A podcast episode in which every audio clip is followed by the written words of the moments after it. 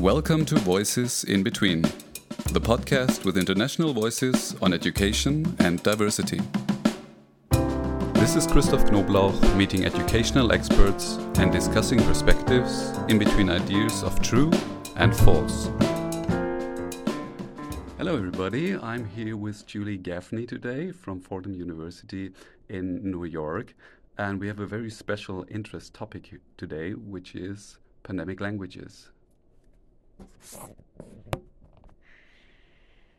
Well, great to be here, and thanks for having me um, to talk about this uh, current phenomenon that also has roots and resonances um, in an experience from from several centuries ago.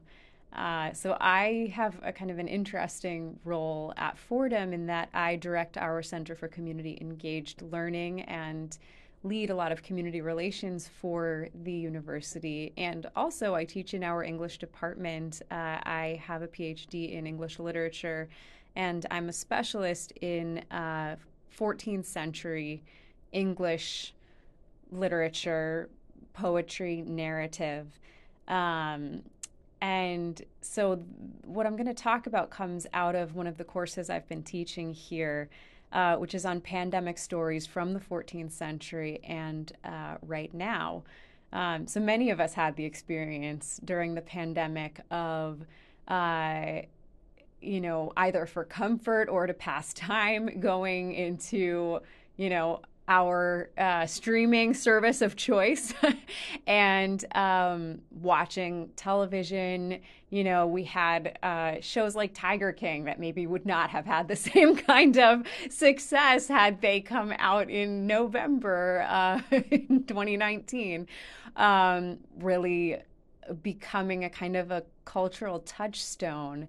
Um, some of it was about timing, but I think some of it was about the kinds of stories that captured our interest at that particular moment. I mean, it doesn't take Dr. Freud to think about caged animals uh, being a really kind of apt metaphor for for a lot of us during those early days of the pandemic when we were um, confronting something unknown and uh, also confronting a kind of a lack of personal freedom um, in service of what we hoped uh, was kind of social good, social protection. Um, so, you know, I think a lot of us we could talk about, you know, if you ask anybody on the on the subway here in New York, like, oh, what did you watch during the pandemic? You're gonna. Um, a lot of people have really kind of strong, visceral re- re- responses and memories um, to that time. And um, for me, this this was really poignant because this is not the first time that a pandemic has um, brought out or prompted a kind of a a set of stories or a kind of storytelling and even a kind of a language. Um, so, uh, the the bubonic plague, of course, um, in the 14th century was a kind of a population um, event, the likes of which contemporary people have have really no experience with. Um, so urban populations in uh, in Europe um, died at at the rate of you know between 30 and 50 percent. Some some cities, uh, even an even higher percentage of the population died, and within a really short period of time, within the span of three to seven years. Um, and I do actually think this is where our uh, kind of apocalyptic, apocalyptic genre. Um, a lot of the this imagery of like a zombie apocalypse, I think it does come from having experienced as a as a world, as a um, as a society, this this incredibly um, traumatic uh, time period. Um, and many people thought that we had some culpability, right? Uh, that it was because of human sinfulness or because of um, of human expansion beyond the bounds of what we were expected or anticipated to do. Um, our overreaching, right? That this was kind of a a common theme that had brought on either sort of scientifically or um, you know, had incurred the wrath of of a of a deity of of God.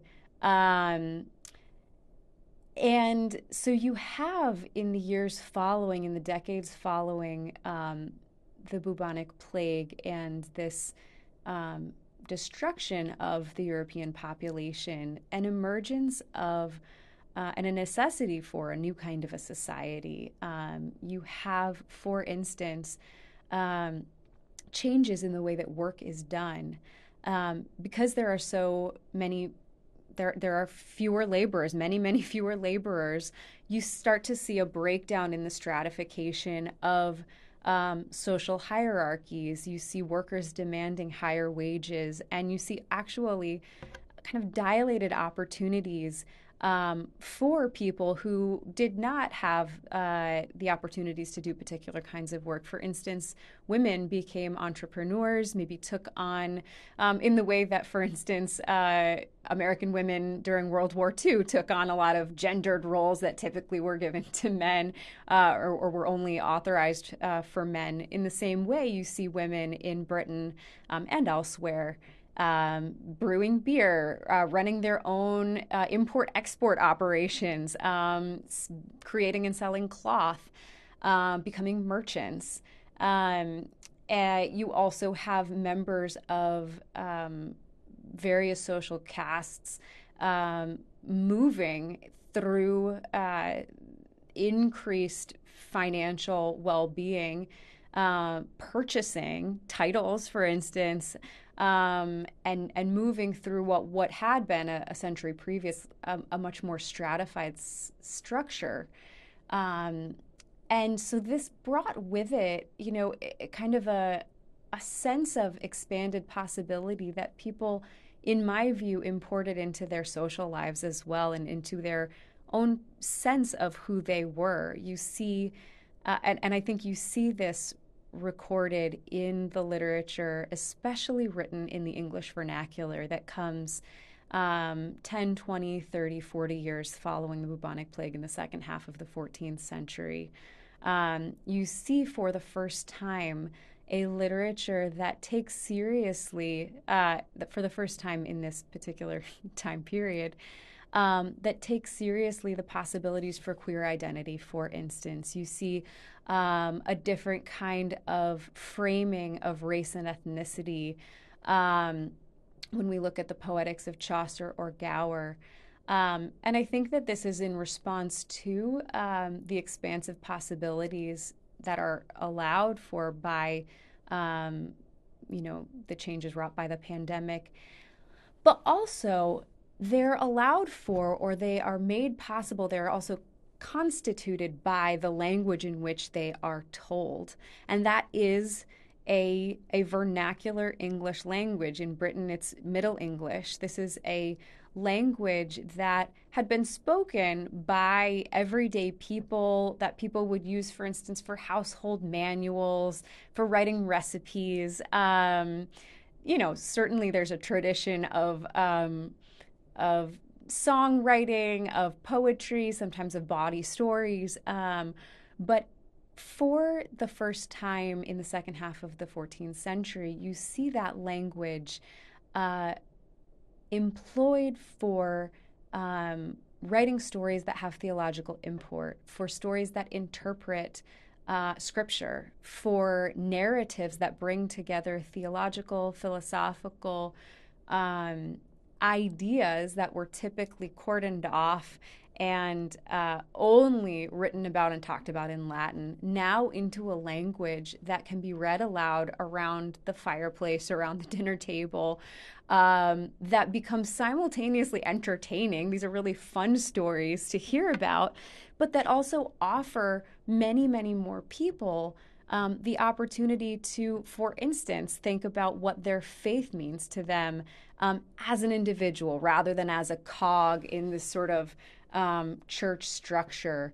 Um, and so you have this expansiveness kind of in a symbiotic relationship with the language that both communicates it and that constitutes it.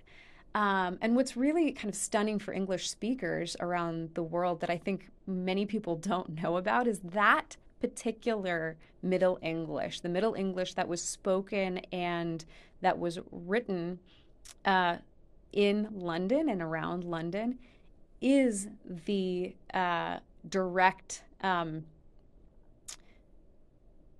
uh, it, it is the English that becomes modern English.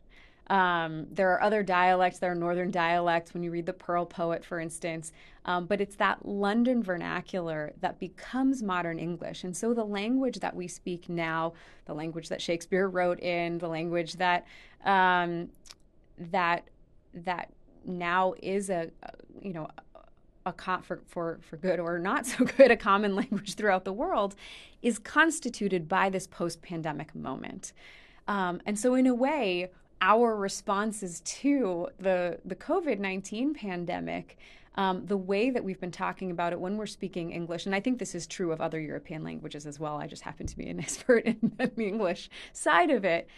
It is a pandemic language.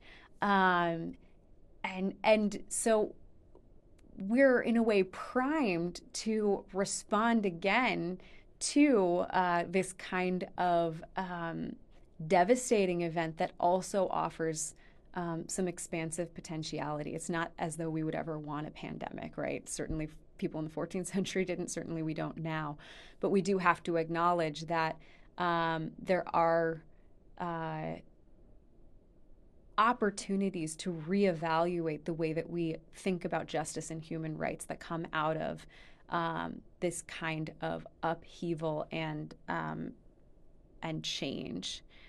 Um, and so, what I would say, uh, what I what I invite my students to say is to think about are two things. One is what are the stories that we're telling now. Um, what kind of insight do those stories give us into um, this particular historical moment that we are part of and that we're creating? Um, and two, what is the you know what is this moment giving birth to if we think for instance about all of the anxiety around um, artificial intelligence around ChatGPT in higher ed and, and more broadly this is a new language it's a, a new way of making meaning um, that is coming out of a particular historical moment characterized by upheaval and then by a new reckoning around social justice. Um, people in the 14th century were also really worried about the vernacular. Um, people who, for instance, translated the Bible into uh, vernacular, the Wycliffites um, and Lollards, were killed for that. Um, and so I think we see a lot of fear around new systems of making meaning, new systems of language.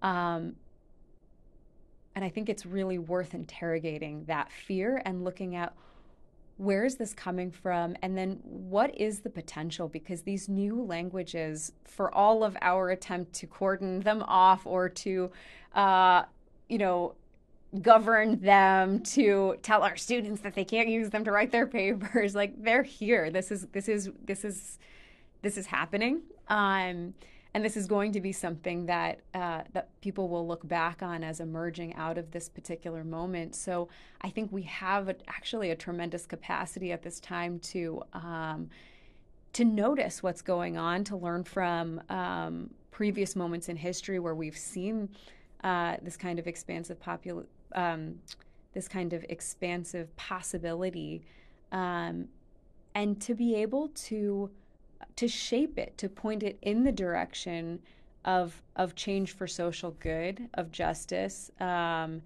and, um, and, and not kind of in the other direction. Um, we want to promote human rights. We want to employ this new kind of meaning making um, to the end of of flourishing for as many people as possible. Thank you so much for for this very very special and very deep insight. Uh, voice in between. Thank you very much, Julie. You're welcome.